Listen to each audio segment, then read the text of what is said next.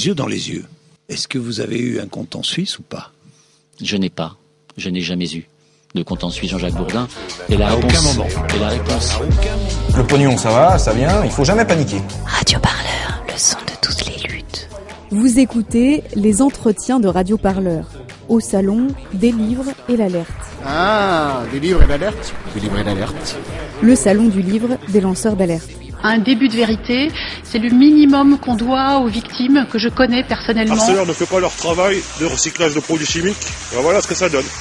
28 mètres cubes d'acide. Ce visage, c'est celui de Richard Haps. Il a, avec quelques autres chirurgiens de Marseille, mis au jour l'un des plus vastes scandales sanitaires de ces dernières années en France, celui des prothèses PIP. entendu et c'est honteux Le lanceur d'alerte, c'est celui qui, qui assume aux yeux de la société de dire bah moi je sous-signais telle personne et celui qui est permis telle révélation. Ah non, moi là aujourd'hui ça passera pas. Un podcast réalisé par la rédaction de Radio Parleur. Bonjour euh, Antoine Deltour, vous êtes, euh, vous êtes donc un lanceur d'alerte, vous êtes venu à l'occasion de ce quatrième salon des lanceurs d'alerte. Vous êtes connu pour avoir révélé le scandale des Luxembourg Leaks en 2014. Vous pouvez nous rappeler un petit peu en, en quoi ça consiste ce scandale financier qui a touché des grandes firmes comme euh, Apple, Ikea, Amazon également? C'est la révélation par euh, l'ICIJ, donc le consortium international de journalisme d'investigation, qui s'est fait aussi connaître pour les, Panama Papers ou les Paradise Papers. Donc c'est les révélations par ce, cette, euh, ce consortium de, de centaines d'accords euh, fiscaux extrêmement confidentiels, qui sont en fait des décisions fiscales anticipées, approuvées par l'administration fiscale luxembourgeoise, négociées par le cabinet d'audit qui m'employait et d'autres cabinets d'audit de, de- de la place luxembourgeoise, et qui permettent aux, aux- aux multinationales clientes de ne quasiment pas payer d'impôts. euh, en utilisant euh, toutes les failles euh, légales euh, du, système fiscal.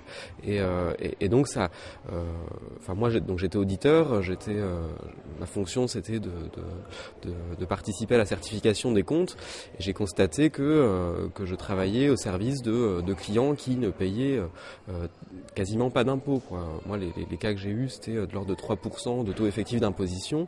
Après les, les journalistes qui ont euh, qui ont creusé les documents euh, que je leur ai euh, transmis euh, ont, euh, ont trouvé des cas de quasi d'un taux d'imposition quasiment nul quoi.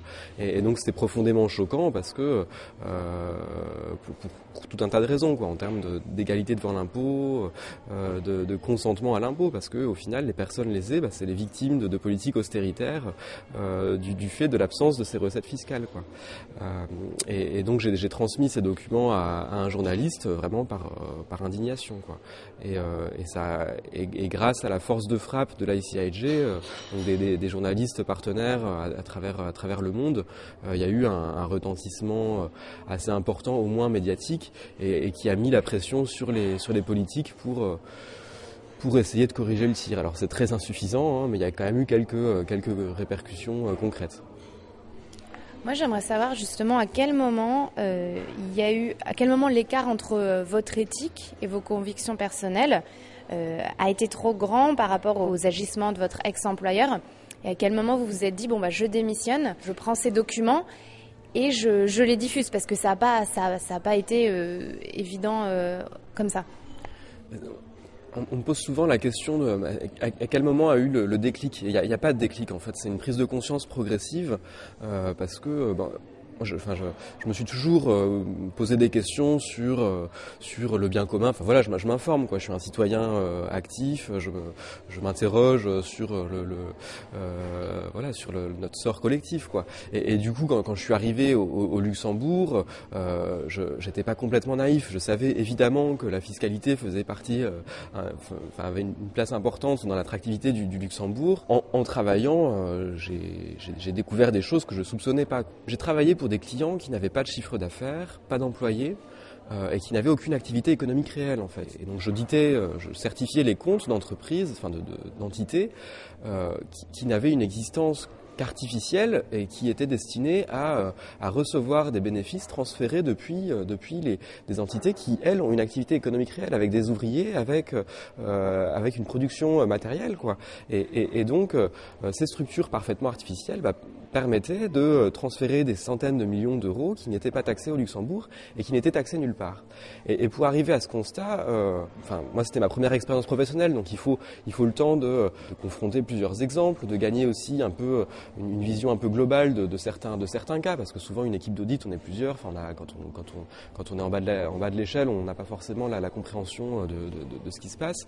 Et donc ça, il m'a fallu du temps pour vraiment saisir le, le, le problème et son ampleur aussi. C'était ça, ça, était choquant, c'est que depuis, depuis mon poste, j'avais l'impression que c'était systémique, quoi, que chaque multinationale avait sa, structure d'optimisation fiscale, euh, passant par le Luxembourg ou par les Pays-Bas ou les deux. Le problème n'est pas celui du Luxembourg, c'est vraiment la fiscalité européenne qui, euh, qui est vérolée. Quoi. Au bout d'un moment, voilà, la motivation au travail, elle, elle, est, plus là, quoi, parce que parce que moi, j'avais, enfin, j'étais pas venu au Luxembourg comme espion. J'avais, je croyais en ce que je faisais parce que euh, même euh, même en travaillant dans un cabinet d'audit, je considérais que j'avais une utilité sociale parce que euh, parce que tout le monde a besoin de, chiffres, de données financières fiables. Euh, les comptes des entreprises doivent être solides parce que ça sert à tout, à le monde, aux banquiers, aux actionnaires, mais aussi aux salariés, aux fournisseurs, enfin toutes les parties prenantes. Voilà, cette, euh, fonction qui me paraissait d'utilité publique, d'avoir une fonction sociale réelle, bah, elle me paraissait complètement dévoyée quand elle a été mise au service de clients qui n'étaient là que pour euh, des raisons fiscales et qui nuisent à tous les contribuables européens. Quoi.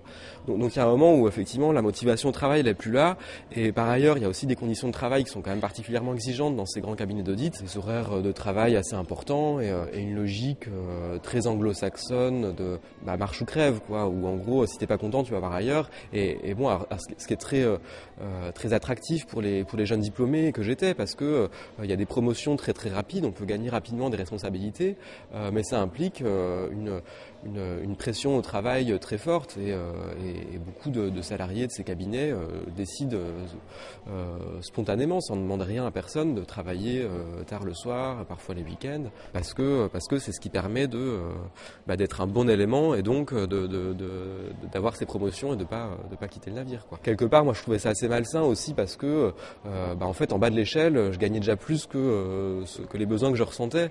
Donc euh, il y a un moment où je, vois pas, je voyais pas bien pourquoi euh, un, rythme de vie qui me correspondait pas pour un salaire euh, dont j'avais pas besoin et, euh, et, avec des compromis euh, avec mon avec ma conscience qui, qui devenait difficile à tenir quoi. Donc j'ai démissionné et avant de démissionner en fait j'avais déjà commencé à à, à essayer de, de m'exprimer sur, sur ce problème de la fiscalité et du tax ruling au Luxembourg. Et, euh, mais c'était avec mes, mes, moyens limités. Donc une fois une émission radio euh, qui parlait de, de, de paradis fiscaux, j'ai juste écrit un petit commentaire pour apporter mon grain de sel. Alors on m'a rappelé tout de suite et du coup je suis passé cinq minutes à l'antenne pour exprimer voilà mon, mon, point de vue. Euh.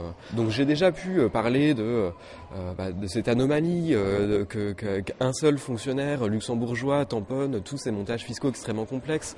Et par la suite il a lui-même reconnu que il n'avait pas les moyens matériels de, de les valider alors que c'était son alors que c'était son métier quoi de de de, de d'approuver euh, voilà d'apporter la, garantie euh, du gouvernement enfin de l'administration luxembourgeoise. Oui ce montage est, est, est, conforme aux règles applicables. Et lui il dit bah non il n'avait pas les moyens de le faire. Et pourtant voilà c'était un système massif et, j'en ai parlé aussi dans un dans un commentaire euh, sur internet un commentaire de blog ou euh, et, et, qui est en fait un alors qui, qui était peu visible mais, mais qui a qui a en fait euh, servi de mise en relation avec le journaliste à qui j'ai confié les documents.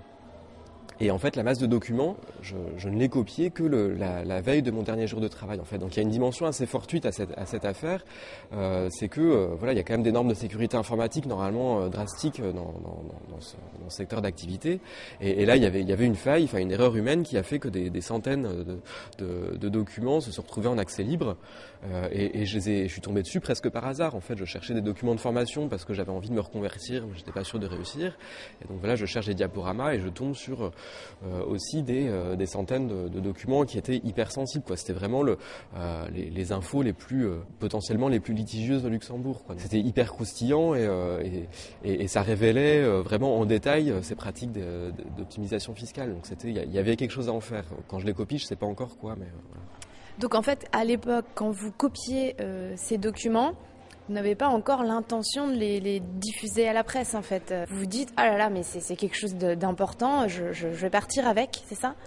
Oui, moi, les, les, les, tax ruling, en fait, j'en avais, euh, j'avais été confronté à quelques-uns dans mon activité parce que euh, quand, on vérifie les comptes des entreprises, on, euh, on, on contrôle aussi le montant d'impôt qui est enregistré dans les dans les comptes, quoi, savoir s'il n'y a pas une dette qui aurait été un peu sous-estimée, par exemple.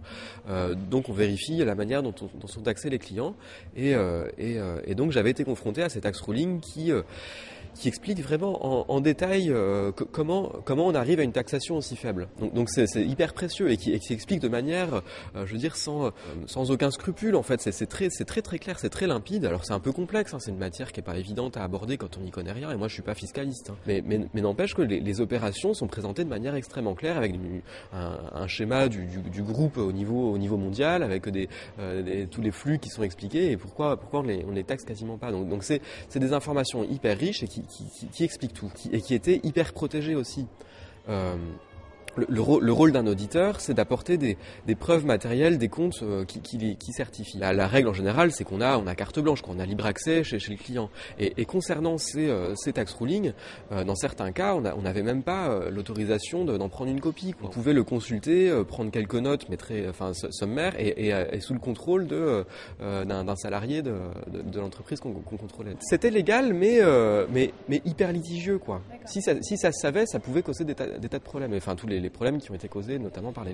Quoi. Et donc fallait pas que ça sorte. Enfin, il y avait quand même un, secret assez assez assez fort autour de et, une consigne aussi qu'on avait, c'était en cas de contrôle douanier, parce qu'il y a beaucoup de frontaliers hein, qui travaillent au Luxembourg. En cas de contrôle douanier, on ne devait pas coopérer les euh, avec les autorités douanières. On devait appeler un, associé du cabinet euh, en urgence euh, pour savoir comment négocier avec le douanier mais, du coup, enfin, je trouve, ça, ça, veut dire qu'il y a quand même quelque chose à cacher quoi.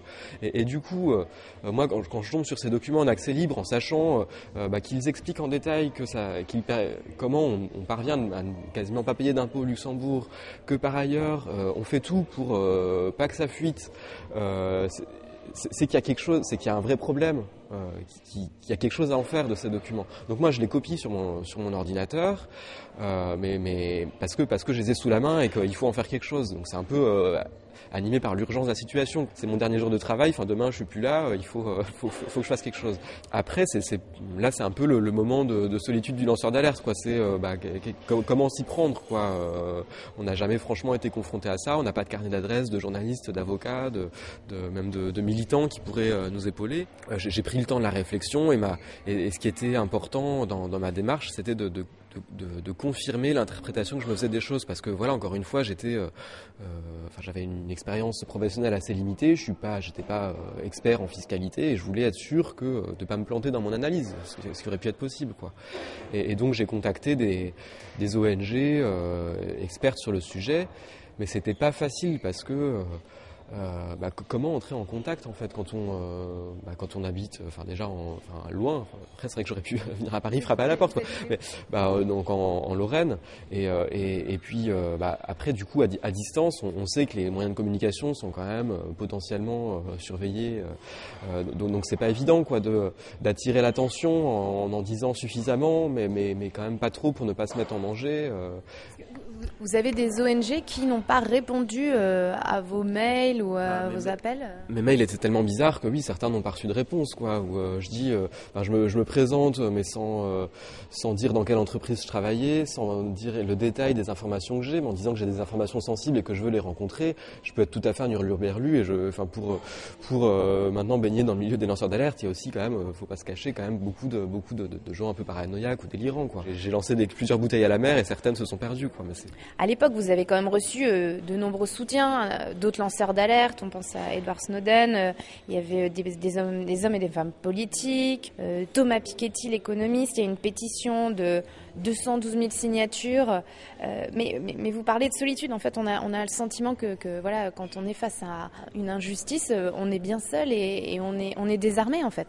Alors là-dessus, je pense que j'ai un discours assez différent d'autres lanceurs d'alerte parce que je, m'en suis beaucoup mieux tiré. En fait, j'ai eu beaucoup de chance à plein d'étapes de mon alerte. Enfin, j'endosse très très mal le rôle du martyr euh, parce que c'est vrai que souvent les lanceurs d'alerte, on, va, euh, on va, on va les décrire comme des personnes, voilà, qui traversent des épreuves euh, effroyables et en fait, moi ça, a été ça a été quoi. Enfin ça, et, du coup quand je quand je parle de solitude euh, dans, mon parcours ça a été très ponctuel en fait. C'est au moment où euh, euh, bah, déjà dans l'organisation on, a des analyses très critiques et, on rencontre très peu de personnes avec qui les partager. Et c'est vrai que c'est difficile de en interne de trouver des, interlocuteurs. Parce que voilà dans, cette culture de travail bah faut être le meilleur le plus motivé. Donc il n'y a pas de discours divergent possible quoi. Donc, déjà il y, a, un peu ce moment de solitude. Et c'est aussi avant de communiquer les documents où je, quand je sais pas quoi en faire quand euh, je n'ai jamais euh, rencontré un avocat de ma vie, je ne sais pas vers qui me tourner. Là, là, il y a, un peu d'isolement, quand je me retrouve bah, dans, en cellule, en garde à vue, euh, oui, bah, j'ai pas, là, j'ai pas encore de soutien.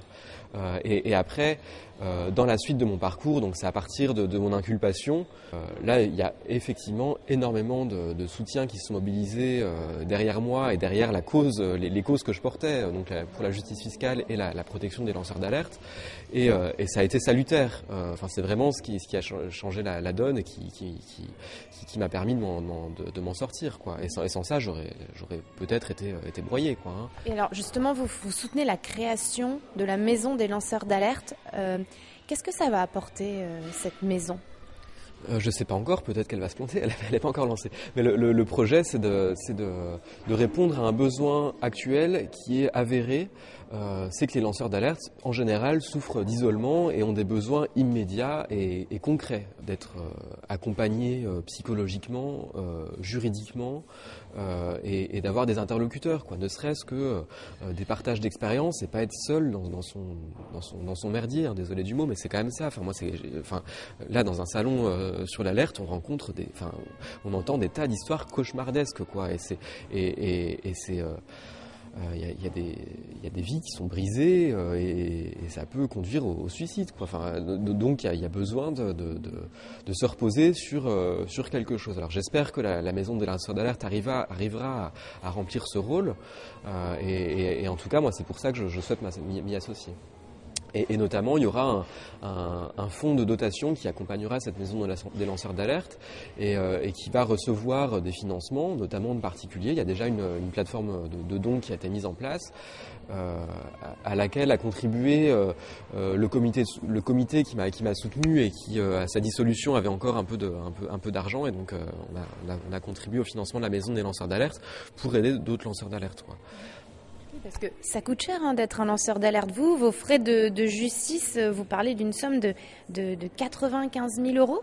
Alors, euh, Comment vous avez euh, financé ça et pourquoi ça, coûte aussi cher? C'est 4 ans de procédure, euh, d'avocats, de frais de justice? Certains lanceurs d'alerte vendent leur maison et se retrouvent euh, presque à la rue ou dépendant de leurs proches. Alors moi, j'avais même pas de maison à vendre, donc, donc heureusement qu'il y a eu un comité de soutien. Bon, là-dessus, là, quand, je, quand je cite ce chiffre-là de 95 000 euros, c'est pas pour dire que mes avocats sont chers. Ils sont engagés à me soutenir, quels que soient les, les, les fonds que, que j'arrivais à trouver, parce que voilà, il y a, y a, aussi des avocats qui acceptent de travailler pro bono et c'est c'est l'idéal pour un lanceur d'alerte. Après, euh, euh, tout travail mérite salaire. Il y a un moment où un avocat, bon, bah, il a quand même des bureaux, il a quand même des collaborateurs qu'il faut payer, euh, et, donc, et, donc c'est pour ça qu'on a mis en place une, collecte.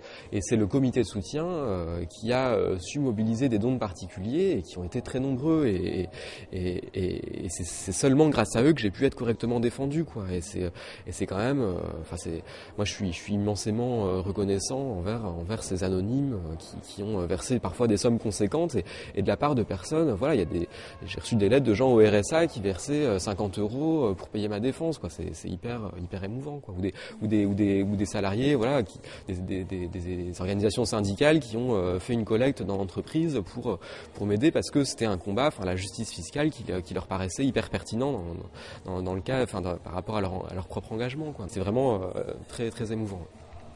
Je voulais revenir aussi sur la, protection juridique des lanceurs d'alerte. Euh, notamment euh, avec euh, la loi sur le secret des affaires. Qu'est-ce que vous pouvez, qu'est-ce que vous pouvez nous, nous dire là-dessus? Bah, le, terme de, de lanceur d'alerte, il a fait son apparition dans le droit européen dans la directive secret des affaires. Donc c'était assez mal engagé effectivement parce que la directive secret des affaires, elle consiste à verrouiller complètement l'information, toute information euh, qui, sort, qui, qui, pourrait sortir d'une entreprise. Bah, L'objectif de cette directive, c'est de tout verrouiller. Donc elle a été transposée en droit français, maintenant c'est fait. Concrètement, ça veut dire que quand on est un lanceur d'alerte, faut faire gaffe. la première chose à faire, c'est de, prendre conseil juridique pour pas se mettre en danger, parce que, enfin, mon expérience, voilà, illustre le, risque de, ce droit du secret des affaires, parce que j'ai été inculpé entre autres pour violation de secret des affaires. j'ai été traîné devant les tribunaux pour me justifier pourquoi j'avais violé un secret des affaires. Quoi. Donc voilà, c'est un outil juridique qui peut être utilisé à l'encontre des lanceurs d'alerte. Donc c'est dangereux. Euh, après, il euh, y a quand même un droit protecteur des lanceurs d'alerte. Il y a déjà, de manière générale, euh, la Convention européenne des droits de l'homme qui protège la liberté d'expression et qui est mise en application par la, Cour européenne des droits de l'homme et qui a défini six critères que doivent remplir les lanceurs d'alerte pour obtenir le droit de s'exprimer publiquement euh, y compris euh, en violation du secret professionnel ou d'autres obligations euh, légales de, leur pays. Et, c'est grâce à cette protection que j'ai été acquitté au Luxembourg. C'est-à-dire que le tribunal reconnaît que j'ai violé le secret des affaires, que j'ai violé le secret professionnel, que j'ai volé des informations, mais j'ai eu le droit de le faire parce que c'était au service de la liberté d'information et que je remplissais tous les critères de la CEDH, donc qui sont euh, l'intérêt public des informations, l'authenticité des informations. Enfin, je vais pas tous les lister parce que de toute façon, à chaque fois j'en oublie un ou deux. Mais euh, et, donc il y a déjà ce droit existant qui permet de protéger euh, certains lanceurs d'alerte.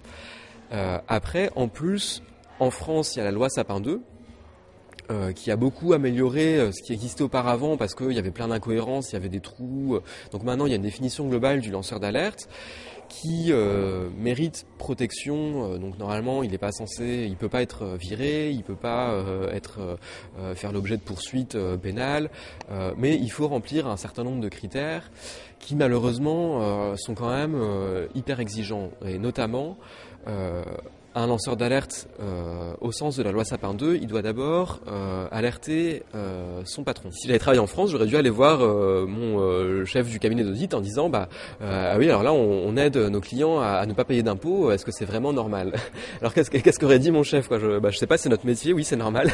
Évidemment, ça éveille les soupçons en interne. un chef qui sait qu'un salarié a des scrupules et qui commence à, à, élever la voix contre ça, bah on va on va on va le soupçonner d'aller d'aller au-delà, d'aller voir les autorités, d'aller voir les journalistes. Bah, on le met au placard, effectivement. On va peut-être euh, euh, lui vider sa boîte mail d'autorité pour euh, plus qu'il ait des informations qu'il aurait collectées. Peut-être qu'on va, enfin, je sais pas. Il y a tout un, des, mesures de rétorsion. Et, et après seulement, on peut aller voir les autorités. Et si on a fait les deux, on peut en parler au public. Alors il y a quand même une exception. Le législateur a dit non, on n'exige pas des lanceurs d'alerte de, de, jeter dans la gueule du loup parce que en cas de danger grave et imminent ou de risque de dommage irréversible, on peut directement, on autorise les lanceurs d'alerte à aller directement publier des informations.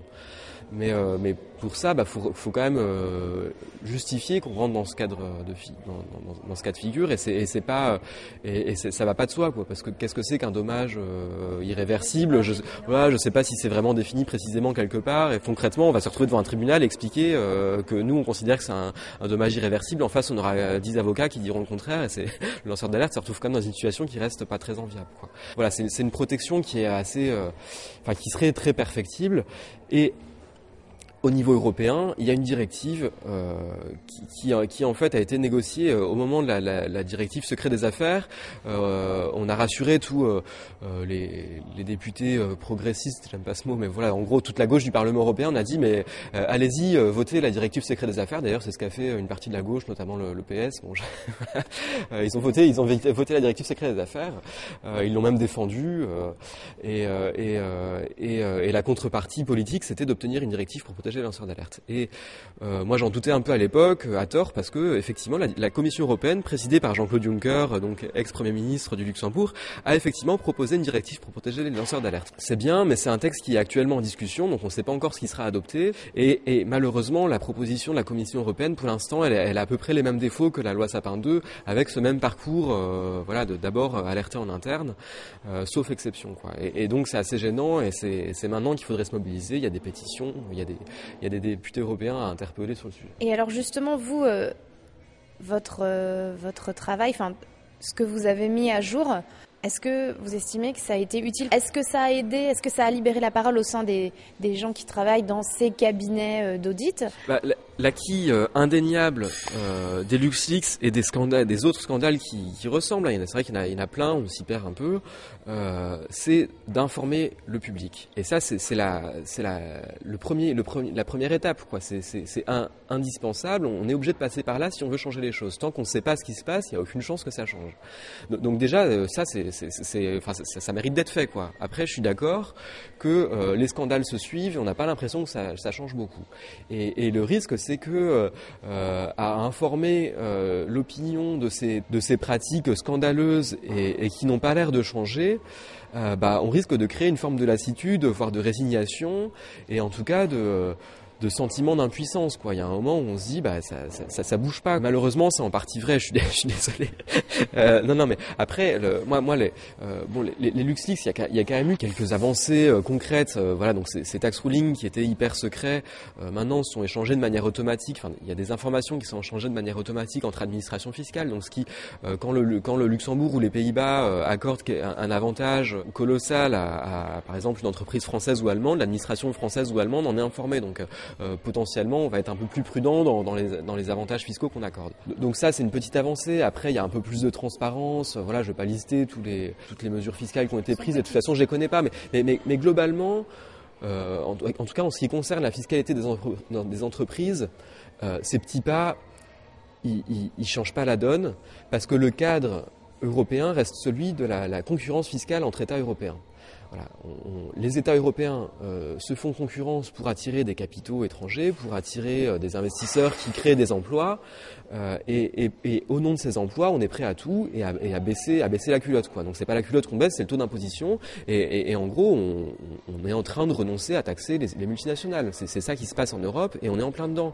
Alors la, la concurrence se fait de manière plus transparente, c'est plus des tax rulings, c'est plus des mécanismes très complexes, c'est juste qu'on baisse les taux d'imposition. Macron est en train de le faire, et, tous les États européens sont en train de le faire. Alors là, en ce moment, on essaye de s'aligner sur l'Irlande qui taxe à, à 12,5, je crois. Et, quand, on y sera tous, l'Irlande baissera un peu plus. Et la, la, c'est une course vers le bas. C'est les, personnes, les particuliers qui y perdent, quoi. Parce que en face de ça, il y a quand même des besoins sociaux auxquels il faut répondre. Il faut quand même payer les hôpitaux, il faut quand même payer les écoles, il faut quand même euh, entretenir les routes et les voies de chemin de fer. Et, et si c'est pas les entreprises qui les font, qui le font, c'est nous voilà, la, raison d'être de ces scandales, c'est de, de, maintenir la pression sur les politiques parce que, parce que les avancées, si on veut qu'elles soient plus ambitieuses, ça ne pas nulle part. Il y a quand même quelques, quelques élus qui, qui, sont euh, volontaires et qui sont sincères. Très concrètement, au Parlement européen, bon, qui a malheureusement pas trop de pouvoir en matière de fiscalité, mais, mais les, les, les, les, élus qui ont été les plus actifs au sein des, des commissions parlementaires et pour pousser des, des rapports, ça a été euh, les Verts et l'extrême gauche, la GUE. Et ces, ces, élus de bonne volonté ont besoin d'un soutien de l'opinion euh, parce qu'ils peuvent pas avancer seuls en fait. Et, et le, le, je veux dire, le politique est toujours en retard sur la société et, et hyper euh, prudent, hyper. Euh, le courage politique, c'est quand même une, une denrée rare, quoi. Donc, donc, donc donc il faut, il faut que la, société se bouge pour que, pour que les, élus se bougent. Quoi. Et, c'est pour ça qu'il y a besoin de ces scandales. Après, très concrètement, moi, la, réforme politique, elle me paraît quand même beaucoup trop lente. Euh, enfin, il y, a, beaucoup trop d'inertie, notamment au niveau européen, par rapport à l'urgence des enjeux. Enfin, on est quand même dans un, on atteint un niveau d'injustice fiscale. On, voit que ça, euh, qu'il y a il y a, une révolte qui gronde, quoi. Enfin, j'en parle aujourd'hui. Il y a des gilets jaunes encore qui se font écraser sur, les ronds-points de France actuellement parce que, euh, voilà, les, gens sont en colère, quoi. Et, donc, je pense que c'est vrai que quand on parle de, euh, de discussions dans des commissions parlementaires européennes, de vote d'amendements et tout ça, bah, on n'est pas à hauteur des enjeux. Le sentiment d'indignation que peut ressentir euh, l'opinion quand elle, elle lit tous ces scandales à répétition d'évasion fiscale et tout ça, la réaction, c'est aussi de se dire que euh, le système capitaliste euh, financier, enfin de, libre-échange, voilà, a euh, fait naître des multinationales qu'on est incapable de réguler aujourd'hui, qui, ont quasiment les pleins pouvoirs, qui font un peu ce qu'elles veulent. Euh, voilà, on est quand même face à des lobbies qui euh, rédigent eux-mêmes les, les, règles fiscales, qui vont après conseiller sur comment contourner ces mêmes règles fiscales. Enfin voilà, on, on en est là. La, la réaction saine d'un citoyen face à ça, c'est de dire qu'il faut créer autre chose. Enfin, si on n'arrive pas à réguler ce système pourri, euh, il faut créer une alternative, quoi. Donc, il faut arrêter d'acheter sur Amazon, il faut arrêter d'aller bouffer au McDo, et on peut faire autrement, quoi. Il y a, quand même tout un tas d'alternatives qui naissent aujourd'hui, et faut, euh, il, faut le- leur donner plus de pouvoir. Et, et, et parce que d'où vient, d'où vient cette extrême puissance des Apple, des Amazon et tout ça, des Google C'est parce qu'on est utilisateur, parce qu'on est consentant, parce qu'on est consommateur, quoi. Quand ils auront plus de pognon, euh, bah, ils, ils pourront plus, ils pourront plus dicter leurs lois, quoi. Et, et s'ils ont du pognon, c'est parce qu'on leur, parce qu'on leur quoi. Donc, euh, là- là-dessus, je pense qu'il faut, euh, il faut euh, développer des, des, structures comme iBoycott qui, qui essayent de réorienter la consommation. Et il, faut aussi bah, développer un modèle de, de, consommation plus, voilà, dé- développer des alternatives plus locales et qui sont aussi résilientes, quoi. Fa- face à des chocs. Bon, là, je, m'égare, hein, c'est un, sujet tout autre que l'évasion fiscale, mais, mais n'empêche que moi, je, me sens plus préoccupé par euh, les questions euh, énergétiques et environnementales que par la, fiscalité, parce que si on regarde vraiment les enjeux réels et l'urgence, enfin c'est que on appartient à une espèce qui est en train de se, suicider, quoi. C'est ni plus ni moins que ça. Donc, euh, donc quelque part, payer ses impôts ou pas, c'est une question qui est un peu secondaire de mon point de vue. Et du coup, face à un effondrement euh, plus ou moins imminent de la, société thermo-industrielle, je pense que euh, la réponse aux, enjeux euh, écologiques euh, est la même que la réponse aux enjeux euh, euh, d'évasion fiscale, parce que les, les- les responsables sont les mêmes. C'est des grosses multinationales, c'est des milliardaires qui sont quasiment au-dessus des lois, et, la manière, l'alternative à développer à ça, c'est une alternative qui est qui est résiliente et qui répond aux deux enjeux. Alors, vous parlez d'inertie politique. Il y a beaucoup de gens, beaucoup de lanceurs d'alerte qui font le même constat. Est-ce que vous, face à ça, vous auriez envie euh, de vous engager politiquement, euh, alors euh, dans votre région, en Lorraine, de, vous présenter? Alors déjà, je ne pense pas qu'il y ait besoin de nouveaux partis actuellement, parce que ce, dont on souffre, c'est d'une désorganisation, d'une division de, gens qui ont pourtant beaucoup, qui sont quand même d'accord sur l'essentiel, et malheureusement n'arrivent pas à travailler ensemble. C'est un peu le problème de la, gauche en, France et en Europe. Donc je pense pas qu'il y ait besoin de nouveaux mouvements. Après, sur la question de est-ce qu'il faut, est-ce qu'il faut euh, monter dans le train ou pas, euh, je, euh, déjà. Vu mon parcours, ce serait vraiment ma- très maladroit, presque malsain, parce que en gros, euh, ce serait euh, euh, profiter d'une notoriété déjà très relative, mais euh, liée à une alerte, et, et, et- et du coup en profiter pour faire, enfin pour avoir une pseudo carrière politique, ce serait assez moche. Dans ma position, je trouverais pas ça très joli d'utiliser mon parcours de lanceur d'alerte au service de d'une reconversion politique. Quoi. Je trouve c'est, je trouve c'est pas très noble. J'ai, beaucoup de, de, de respect pour la, pour la, pour la lutte politique. Je pense que c'est quand même la manière la plus valeureuse de s'en sortir. Et, justement, parce que au, tout début de l'affaire, vous aviez déclaré que vous auriez préféré peut-être rester anonyme, euh, ne pas devenir euh, un symbole. Bon bah là aujourd'hui euh, vous l'êtes, hein, vous êtes un des lanceurs d'alerte les, plus connus en France. Mais est-ce que le lanceur d'alerte doit un peu donner de sa personne dans les médias pour justement expliquer son combat et le mieux le faire connaître? En général, c'est pas un choix. Je pense pas qu'un lanceur d'alerte euh, se pose la question est-ce qu'il y a euh, un besoin d'incarner ou pas le sujet? C'est pas comme ça que la question se pose parce que mon intention de départ, c'était d'être une source euh, anonyme et qui devait le rester. Après, j'ai été identifié euh, suite à une enquête interne du cabinet d'audit, donc il y a eu des poursuites. Et là, et là, j'ai- pris la décision de sortir de l'anonymat. Je serais sorti de l'anonymat de toute manière au moment du procès. Et après, euh, si je suis sorti un peu en amont, c'est parce que avec euh, mes avocats, on a considéré que euh, la, médiatisation pouvait avoir une dimension protectrice, quoi, dans le sens où, euh, ça me sortait de, mon isolement et que euh, la justice pouvait pas me broyer en, en silence et pour, effrayer d'autres salariés au Luxembourg. Parce que à partir du moment où il y a de l'attention sur sur mon cas, bah évidemment il y a une injustice manifeste du combat du pot de fer contre le pot de terre. Enfin voilà, il y a tout un récit qui est plutôt au service du lanceur d'alerte. C'était une nécessité de, la défense en fait parce que et, avec le recul, enfin c'était le bon choix parce que c'est ce qui a permis bah, de, créer un comité de soutien qui a compté à la fois dans la défense euh, judiciaire parce que quand on arrive au tribunal avec des témoins euh, euh, prestigieux qui viennent expliquer que ce que j'ai fait a servi le débat public en Europe, qui quand on apporte une pétition avec 200 000 signataires, ça, ça dans les débats. Et, par ailleurs, bah, c'est ce qui a financé ma défense. Et, je pense que tout ça n'aurait pas pu être possible sans, en restant en ombre. Après, si on élargit à, à, d'autres lanceurs d'alerte, euh, je, pense, que euh, euh, l'idéal, ça reste quand même de, rester anonyme, parce que c'est la meilleure des protections. Je veux dire, tant qu'on ne sait pas d'où vient la, la, la fuite, on n'est pas inquiété. Euh, et je crois que c'est ce qui s'est passé dans les, dans les Panama Papers et les Paradise Papers.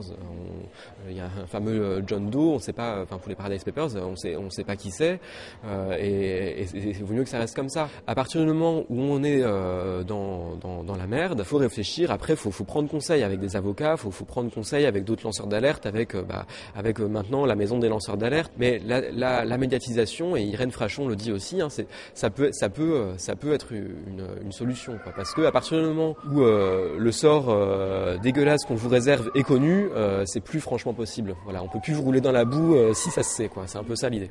Quels sont les conseils que vous donneriez à une personne qui est confrontée à une injustice au sein de son entreprise et qui aurait envie qu'elle soit, qu'elle soit connue pour y mettre fin? Faut pas faut pas fermer les yeux parce que parce que franchement c'est hyper inconfortable de vivre avec euh, avec cette incohérence interne quoi. Il y a, un moment où quand quand quand, quand votre métier consiste, enfin est, est, est, contraire à, à, votre conscience ou à ce que vous pensez être être le bien ou l'intérêt général, euh, on peut pas tenir très longtemps de toute façon. Quoi. Donc il y a un moment où si, euh, où si on se la ferme, on est contraint de démissionner ou de tomber en dépression ou je sais pas. Mais, mais du coup, du coup, c'est quand même la meilleure des solutions, c'est de, c'est de, c'est de lancer l'alerte. Après, faut pas le faire euh, de, de manière irréfléchie. C'est hyper important de prendre conseil en amont. Voilà, les, les lanceurs d'alerte qui vivent actuellement des situations cauchemardesques, malheureusement, c'est parfois très très difficile d'y remédier. Quoi. Donc c'est pour ça qu'il faut euh, bien réfléchir avant de se retrouver dans une situation très difficile. Et donc maintenant, euh, il y a Transparency qui a sorti un guide du lanceur d'alerte qui explique un peu les, les, différentes dispositions qui peuvent vous protéger. Il y a le défenseur des droits qui est maintenant l'interlocuteur suite à la loi Sympa 2 des lanceurs d'alerte et qui a aussi sorti un, un, un guide qui, qui, qui explique dans quel cas vous pouvez être protégé. Et euh, à partir de la semaine prochaine, il y aura la maison des lanceurs d'alerte. Donc il y aura un numéro de téléphone pour euh, servir d'interlocuteur à ces personnes, lanceurs d'alerte potentiels qui ont un sentiment d'urgence, quoi, qui ont un, voilà, un sentiment de. Euh, enfin, on agit avec les tripes, quoi. On, on, ressent une, une, urgence à agir parce que c'est pas possible de, de, de, de, continuer à tolérer ça. C'est souvent ça, quoi. Et, donc là, c'est vrai qu'on peut faire des conneries et donc il vaut mieux, il vaut mieux, il vaut mieux prendre conseil en, amont. C'est vraiment ça ce qu'il ce qu'il faut faire. Et euh, qu'est-ce que vous faites euh, aujourd'hui dans la vie? Parce que j'imagine que c'est pas forcément facile de trouver euh, du, travail hein, quand on s'appelle euh, Antoine Deltour, ou au contraire, il y a plein d'entreprises qui vous ont contacté suite à tout ça pour dire venez travailler chez nous, c'est super ce que vous avez fait. J'ai pas envoyé beaucoup de CV au Luxembourg parce que j'ai considéré que ça serait pas franchement euh, utile, quoi. Et, et, ni dans ni auprès d'autres cabinets d'audit. Donc moi, c'est vrai que je, euh, en fait, quand j'ai démissionné, j'avais la volonté de, de, me réorienter. Et donc ça, c'est, c'est une chance parce que c'était pas subi en fait. Et, et, et parce que faut, faut voilà, faut, faut, se dire qu'un lanceur d'alerte euh, qui passe à l'acte, il faut quand même qu'il soit préparé à, à la, à la très forte probabilité euh, qu'il soit amené à changer de boulot. Euh, donc euh, c'est sûr qu'il faut, faut, mieux y être préparé. Après, si on reste anonyme, c'est pas, c'est pas, c'est pas, on peut y échapper. Mais, mais, mais, mais voilà, faut, faut, vaut mieux se préparer à, changer de boulot. Moi, maintenant, je travaille dans la statistique publique, donc je suis, je pense, un peu surqualifié pour ce que je fais, mais ce qui me permet aussi de, consacrer du temps de cerveau disponible à, des engagements autres, et, et, ça me convient très bien. Dans mon travail, j'anime des où j'explique qu'il est important de, respecter la confidentialité des informations qu'on qu nous confie, euh, et, et je, le, je, le, dis euh, avec le plus grand sérieux et avec la plus grande conviction. Hein. Je, je, suis sincère quand je dis ça, et j'ai jamais eu aucun problème de crédibilité en le disant, euh, tout simplement parce que la plupart de mes interlocuteurs euh, en Lorraine ne, ne, ne, ne m'identifient pas euh, comme étant un lanceur d'alerte. Enfin, je veux dire, il y a un moment où il faut pas, faut pas non plus dramatiser trop les choses. on peut mener une vie normale après avoir lancé une alerte. Quoi. Les gens vous identifient pas ah, Malheureusement, il euh, y, a, y a quand même beaucoup de gens qui, euh, qui s'informent euh, très très peu et, euh, et à part à part savoir quel meuble Ikea ils vont acheter samedi, ils se posent pas beaucoup de questions sur ce qui se passe dans le monde, quoi. Et, et, et du coup, effectivement, des, des affaires d'évasion fiscale ou, ou voilà, ça, ça, ça leur passe au-dessus, quoi. Radio Parleur, le son de toutes les luttes. Ah d'accord